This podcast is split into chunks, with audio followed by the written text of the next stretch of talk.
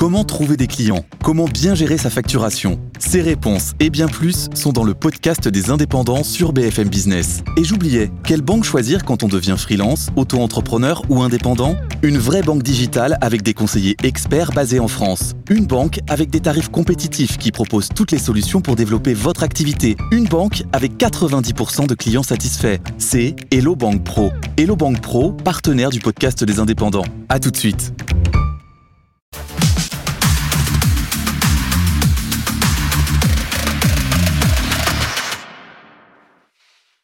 C'était donc jeudi en Savoie, l'horreur, un homme de 61 ans qui s'en prenait à son ex-conjointe. Ils étaient séparés depuis 2017. Ils avaient divorcé en 2021 et depuis tout ce temps, il nourrissait visiblement une obsession meurtrière contre son ex-femme. Le parcours de cet homme, un témoignage exclusif dans un instant, on va tout vous raconter. Mais d'abord, ce que l'on sait de cette affaire avec Camilla Schwitich. Il est un peu plus de 9 heures ce jeudi matin, quand la tranquillité de cette petite commune savoyarde est rompue brutalement. En pleine rue, un homme attaque une femme qui vient de déposer son bébé à la crèche voisine. Il lui assène violemment une dizaine de coups avec un objet de type machette, sous les yeux de son autre enfant, âgé de 3 ans, avant de s'enfuir. Malgré l'intervention des secours, la victime décède des suites de ses blessures. Il s'agit de l'ex-épouse de l'agresseur. Le divorce du couple avait été officiellement prononcé en 2021. Après la séparation, l'homme de 61 ans aurait nourri un désir de vengeance d'après l'un de ses proches, qui rapporte des menaces de mort qu'il aurait proférées en 2017. Tu verras un jour, il y aura un fait divers, je la buterai. Cette même année, la victime de 20 ans, la cadette de son mari, dépose deux plaintes contre lui pour violence et harcèlement. Six ans après, le sexagénaire met sa menace à exécution et les premiers éléments de l'enquête semblent montrer la préméditation de son geste. L'homme vit chez sa mère à Nice, mais quelques jours avant l'attaque, il s'installe dans ce camping proche du village de son ex-épouse et loue une voiture pour commettre le meurtre. Après les faits, le suspect, qui avait suivi par le passé un stage de survivalisme, passe la nuit terré à quelques kilomètres de la Croix de la Rochette, dans un tuyau de canalisation, avant d'être interpellé au matin. Et pour décrypter cette affaire, nos invités, Vincent Vantingen, bonjour, grand reporter au service police-justice de BFM TV. Vous avez suivi ce dossier depuis le début. Et Johanna Rosenblum, bonjour, consultante BFM TV, psychologue clinicienne, pour nous aider à à comprendre ce que j'appelais une obsession meurtrière parce qu'on a du mal à comprendre comment on peut en arriver à un, tel acte. Et puis, invité exceptionnel de BFM TV, Gilles, bonjour, merci d'être avec nous. Euh, je le disais, ça fait euh, plus d'une vingtaine d'années que vous connaissez cet homme euh, qui vient de passer 48 heures en garde à vue, cet homme qui va être déféré dans les prochaines minutes devant un juge, cet homme principal suspect dans ce meurtre barbare de Karen. Expliquez-nous peut-être dans quelles conditions vous l'aviez rencontré, quel rapport vous aviez avec lui. Alors, Georges, je le connais depuis à peu près 12 ans, pas, pas plus. Euh, je l'ai connu au travers d'un sport commun qu'on avait, qui est le tir sportif de vitesse. Euh, il était licencié dans un, club de tir euh, de la région euh, niçoise et moi dans un autre et on a été amené à se, fréquenter, à s'entraîner ensemble. Et par la suite, on a fait plusieurs compétitions dans le territoire national et international ensemble. Donc je l'ai amené avec moi et on était devenus de, bons copains. Comment était-il Bonjour Gilles, comment était-il?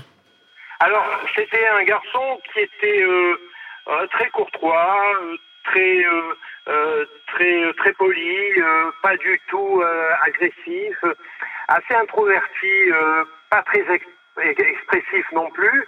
bon, c'était un garçon qui était qui était un peu qui avait un côté attachant dans la mesure où euh, bon, il travaillait, euh, il travaillait dans un, un, hôpital. Enfin, il avait un métier, il avait une famille. Il, rentrait parfaitement dans le cadre. Et dans le sport que l'on pratiquait ensemble, bon, ben, il se défendait pas mal. Il était assidu. Donc, il n'y avait, il y avait, pas de, de, de, de, soucis particuliers avec, euh, avec, avec Georges. On est surpris évidemment quand on vous entend, euh, et, ce sera intéressant d'entendre Johanna sur ce point aussi, sur la différence entre l'image qu'il vous renvoyait finalement d'un bon camarade et l'horreur de ce qui s'est produit. Évidemment, il est présumé innocent pour le moment, mais vous avez été choqué, surpris Oui, oui, oui j'ai été. Alors, à demi surpris, euh, puisque comme, euh, comme vous le savez, il y, a, il y a fin 2017, début 2018, euh, quand je fréquentais encore, puisque après on s'est plus vu, euh, un jour il m'a dit euh, ouais tu verras un jour ça sera dans les faits divers, ouais je vais la buter. Il était, très, en colère. Alors venant de lui, j'avais été un peu surpris de ce type de réaction. À tel point, c'est que j'avais euh, j'avais euh, j'avais euh, saisi, enfin j'avais donné un signalement aux, forces de l'ordre parce que j'avais considéré que c'était quand même important et qu'il fallait pas le prendre à la légère. ce à quoi, au même vous aviez prévenu Gilles, vous aviez prévenu quelqu'un d'autre, les forces de l'ordre ou... Oui, j'avais prévenu quelqu'un d'autre, une autorité différente. Vous pouvez nous dire qui Non, je je préfère euh, ne pas donner de nom, mais ce que je peux vous dire, euh, si, les enquêteurs, si les enquêteurs vous le demandaient, si les enquêteurs vous le demandaient, si les enquêteurs vous le demandaient dans le cadre de l'enquête qui a lieu maintenant, vous vous diriez qui vous aviez prévenu? Oui, oui, bien sûr, bien sûr, bien sûr, oui, tout à fait, tout à fait. En, fait, en fait, si vous voulez, euh, le résultat était le même dans la mesure où fatalité au même moment, à la même époque. Euh, donc euh, Georges est séparé de Karen, il la harcèle, il la menace, et un jour, euh, elle a peur. à tel point, c'est que, comme vous le savez, elle est, elle est policière. elle a une arme de service et elle demande à, s'en faire dessaisir parce qu'elle a une crainte que son mari, qui a encore les clés de l'appartement, vienne un soir et la tue elle et les enfants. Et les enfants. Les deux filles qu'ils avaient ensemble. Les deux filles qu'ils avaient ensemble. Donc mon intervention, on va dire, plus euh, une plainte supplémentaire de la victime a fait que euh, les armes de, de, de Georges ont été euh, confisquées. Elles sont toujours d'ailleurs à la caserne Novar à, Nice, ont été confisquées. Et à partir de ce moment-là, donc il a pris du recul par rapport au, au tir, puisqu'il n'y avait plus d'armes. Donc ça, ça devait être fin 2018. Et là, moi, je l'ai plus vu. J'ai plus de, de relation euh, avec lui. Et, lui aussi avait coupé avec l'ensemble du, milieu du tir, notamment. Et j'avais des, nouvelles euh, occasionnelles par un, un ami commun qu'on avait ensemble, qui était vraiment son ami, avec lequel il travaillait à l'hôpital. Et il m'arrivait souvent de lui demander, tiens, en fait, euh, comment va Georges? Ben voilà, il fait ci, il fait ça, c'est dur, c'est compliqué, il s'est mis au bowling, il n'est pas trop mauvais, enfin voilà. Bon, ça n'avait pas plus d'intérêt pour moi, mais bon, courtoisement, je demandais de temps en temps des, nouvelles de Georges. Gilles, vous restez euh, avec nous, évidemment, votre témoignage est extrêmement euh, précieux. Il faut s'arrêter évidemment sur cette phrase que vous nous, vous nous livrez. Vincent, ce type de phrase, un jour, ce sera dans les faits divers, je la buterai c'est à la fois glaçant et terrible, rien que de la prononcer. Ça va faire partie des éléments euh, que tous les enquêteurs vont désormais commencer à glaner, à récupérer pour reconstituer le parcours de cet homme Exactement, parce que là, on va essayer de, remonter le fil. On le sait, la séparation, elle date de 2017. Donc, euh, que s'est-il passé durant ces six années qui a conduit cet homme à commettre l'irréparable jeudi matin dans ce petit village de Savoie? Tous ces éléments-là, les enquêteurs vont les prendre les uns derrière les autres pour voilà tenter de remonter, de refaire le puzzle, parce qu'on le sait, Karen la victime avait déposé deux plaintes dès l'année 2017, une plainte pour violence, une plainte pour harcèlement par conjoint. Ce sont des procédures qui ont été classées sans suite. Les enquêteurs vont rouvrir les dossiers pour savoir quels étaient les éléments à l'époque, qu'est-ce qui a conduit les, magistrats à classer ces procédures sans suite parce que l'infraction était insuffisamment caractérisée? Puis on va remonter, il y a eu cette ordonnance de protection dont elle bénéficiait et euh, il a contrevenu aux règles de cette ordonnance puisqu'il avait été condamné pour ça et puis de voir s'il n'y a pas un événement récemment, plus récemment, durant les derniers mois, durant les dernières semaines, euh, qui l'a conduit à prendre sa voiture, à aller de Nice en Savoie, euh, à dormir dans, sa voiture pendant quelques nuits avant de passer à l'acte. On va revenir hein, sur ce parcours parce que c'est un signe de préméditation aussi, en tout cas c'est un indice de préméditation. Euh, Johanna, une phrase prononcée comme telle, elle est tellement forte. Ça peut arriver sous le coup de la colère, ça peut être anecdotique dans le cas des féminicides, vous savez, Philippe, c'est toujours le même pattern, toujours la même matrice. On a toujours une femme qui a déposé plainte, qui avait peur, qui était victime de violences euh, physiques, morales, psychologiques, des dépôts de plainte qui n'aboutissent pas pour des faits insuffisamment caractérisés. Et on a toujours des hommes euh, connus pour leur violence, euh, pour du harcèlement, pour du revenge porn, pour de la diffamation. Euh, qui ne sont jamais inquiétés, qui ne respectent pas les mesures euh, d'éloignement.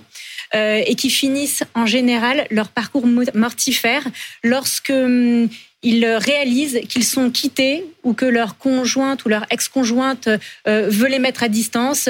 Euh, et c'est ça qui les pousse en général à les anéantir. Parce Mais là, ce qui est troublant, Johanna, pardon de vous interrompre, c'est le délai, la durée. C'est pour ça que je parle d'obsession meurtrière, parce que Vincent le rappelait, séparation en 2017, divorce en 2021, mmh. passage à l'acte en 2023. C'est un parcours au début, il la harcèle, il la stalk, il envoie des images d'elle euh, et de son intimité sur les réseaux sociaux, il la menace, il la menace elle et ses enfants, et puis elle décide de s'en éloigner, de se séparer, puis on passe un nouveau cap, puisque ce sont des hommes narcissiques, pervers, euh, avec des personnalités antisociales qui ne décident que de posséder. Il y a absolument ni amour ni passion dans ces histoires qui possèdent euh, leurs femmes comme on possède des objets, et quand ces femmes veulent se protéger de ces hommes-là, quand elles, leur renvoient une image d'homme dangereux, quand elle dit stop une fois pour toutes, et eh ben c'est là que ces hommes passent à l'acte et les tuent pour en finir définitivement, puisqu'elles n'ont pas le droit de leur survivre. Elles n'ont pas le droit de vivre sans eux. Vincent, Johanna, mais Vincent, cette phrase, elle existe dans d'autres dossiers. Euh, l'affaire Jubilard, Cédric Jubilard dit un jour, aurait dit un jour, on dit, et Cédric Jubilard, présumé innocent, hein, en détention, mais toujours innocent du meurtre de sa femme, dit un jour à sa mère, euh, un jour je la tuerai, je l'enterrerai, on la retrouvera jamais. Donc ces phrases, elles restent dans les dossiers judiciaires. Cette phrase, ces phrases hein, qui sont prononcées, elles restent, puisque là, il va y avoir des témoignages. On, va l'interroger là-dessus, justement. Est-ce que euh, il avait ce projet depuis six ans? Et je me répète, mais qu'est-ce qui a conduit à ce mm. passage à l'acte Alors, il y a juste quelque chose qui est euh, troublant aussi dans dans tout, euh, dans tout ce calendrier. On a parlé des premières plaintes en 2017 qui étaient dans la région de Nice où il habitait donc avec Karen pendant très longtemps avant que celle-ci ne déménage en Savoie pour refaire sa vie avec un nouvel homme, avoir deux enfants avec lui. Et on le sait, il y a une seule procédure qui avait été ouverte en Savoie. Elle avait déposé une nouvelle plainte. Alors, on n'a pas la date de cette plainte, mais c'est peut-être quelque chose de récent pour non-paiement de la pension alimentaire. C'est-à-dire que Georges D ne payait plus la pension alimentaire, elle lui réclamait des comptes en justice. On parlait, vous parliez à juste titre de la notion de propriété parce que c'est quelque chose qu'on retrouve beaucoup dans, les féminicides, dans cette image, cette donnée de possession. Peut-être aussi n'a-t-il pas accepté qu'on vienne lui réclamer des comptes, qu'on vienne lui prendre quelque chose et ça signifie que la relation, elle est définitivement terminée. On peut peut-être demander à Gilles, Philippe, mais euh, à un moment, Georges D euh, travaillait, vous l'avez dit, hein, il gagnait très bien sa vie. Il était euh, surveillant dans un, dans un, hôpital psychiatrique, il surveillait les malades la nuit, il était très bien payé. Hein, et il était en plus pompier à la caserne de Nice, pompier volontaire à la caserne de Nice. Il n'avait pas de problème d'argent, Gilles. Il a, bien gagné sa vie à un moment. Absolument, non, non, il n'avait avait pas de problème d'argent. Et je rejoins euh, ce que vous disiez euh, à l'instant. Euh, c'est le fait de. Alors pourquoi ça a duré si longtemps hein? Je pense que quand il, il m'annonce qu'il y aura un fait divers et tout, je pense que c'est certainement sur le coup de la colère. Je ne pense pas qu'à ce moment-là, il est prémédité quoi que ce soit. Après, il a envisagé peut-être de se venger, mais bon, il lâche ça. Il lâche ça. Comme demain, on peut dire, le voisin, ouais, je vais le tuer parce qu'il... Donc, cela dit, euh, il, a, il a aussi euh, joué d'un concours de circonstances qui ont fait que ça, ça, ça s'est à la fois amplifié, mais ça, ça, ça, ça a été continuel, son, son, mal a été continuel. Dans la mesure où, au même moment où on lui enlève des armes, sa femme porte plainte, il perd son travail. Il perd son travail, euh, il est apparemment en, en dépression, et donc il, il, est mis dehors de sa maison euh, par, sa, femme. Donc il habite chez sa mère à Nice. Donc il commence à aérer. Il n'a plus que en tête, si vous voulez. Il n'a pas un boulot qui l'occupe ou une passion qui, l'occupe, puisque la passion du tir, qui vraiment une passion pour lui, il a perdu.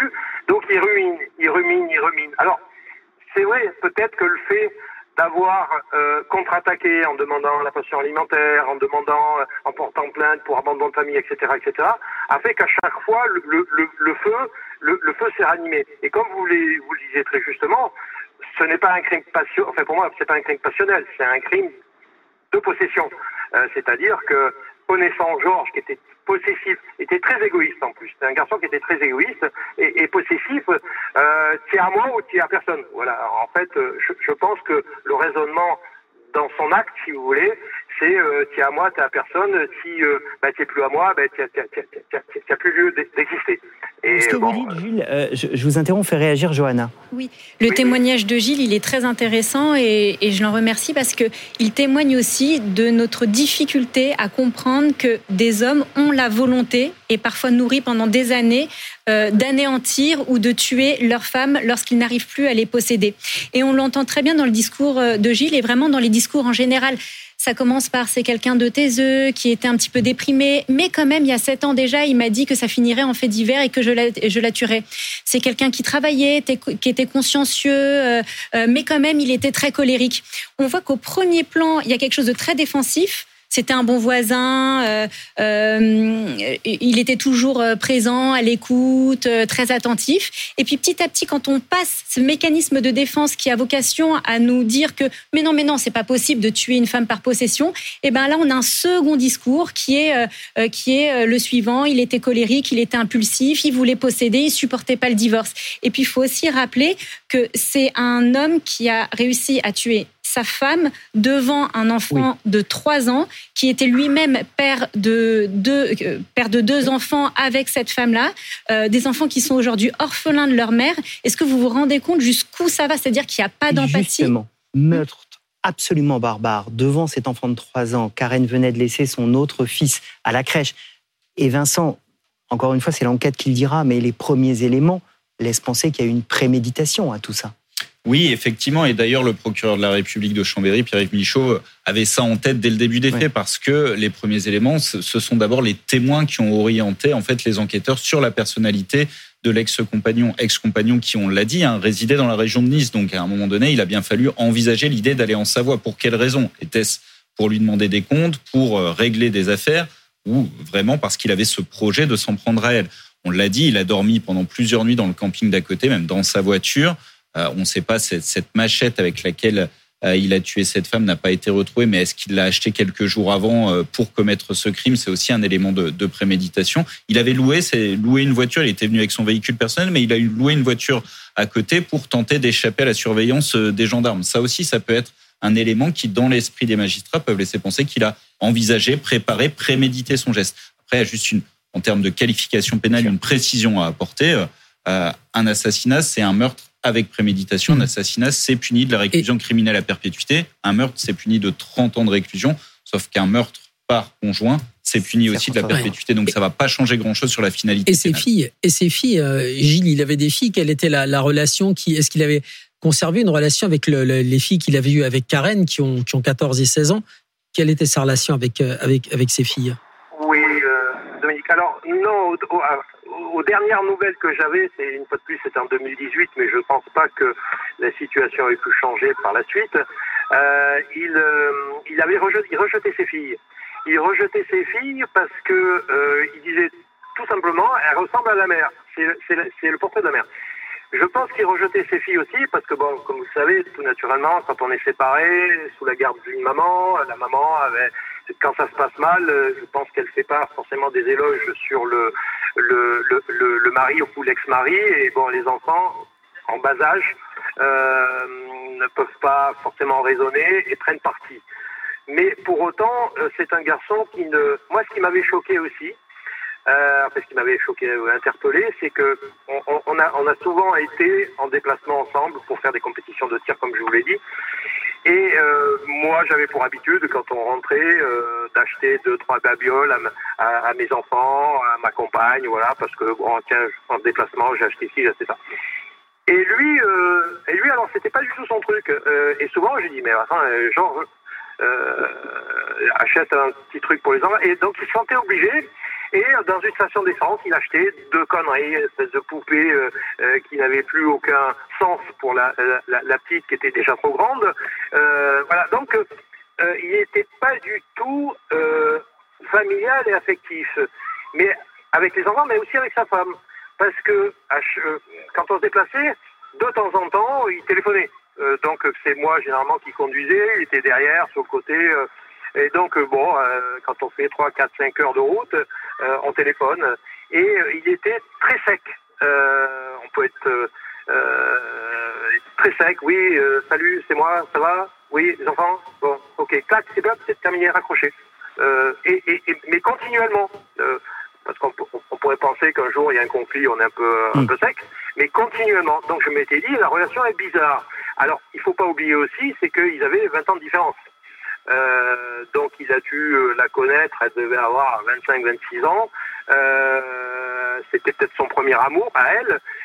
Par contre, c'était une fille fantastique. Vraiment, euh, une fille fantastique, vraiment une mère de famille exceptionnelle, une policière exceptionnelle. Et, et là-dessus, on est, bon, c'est unanime, on a, on a vraiment été très atteint par rapport à ça. Vraiment très atteint femme fantastique. Et c'est euh, par cela qu'on va terminer. Merci beaucoup, Gilles, euh, d'avoir accepté de témoigner en exclusivité dans l'affaire suivante euh, aujourd'hui. Merci, Vincent. Merci, Johanna, pour vos éclairages. Le déferment dans la journée. On va suivre ça, évidemment, sur BFM TV.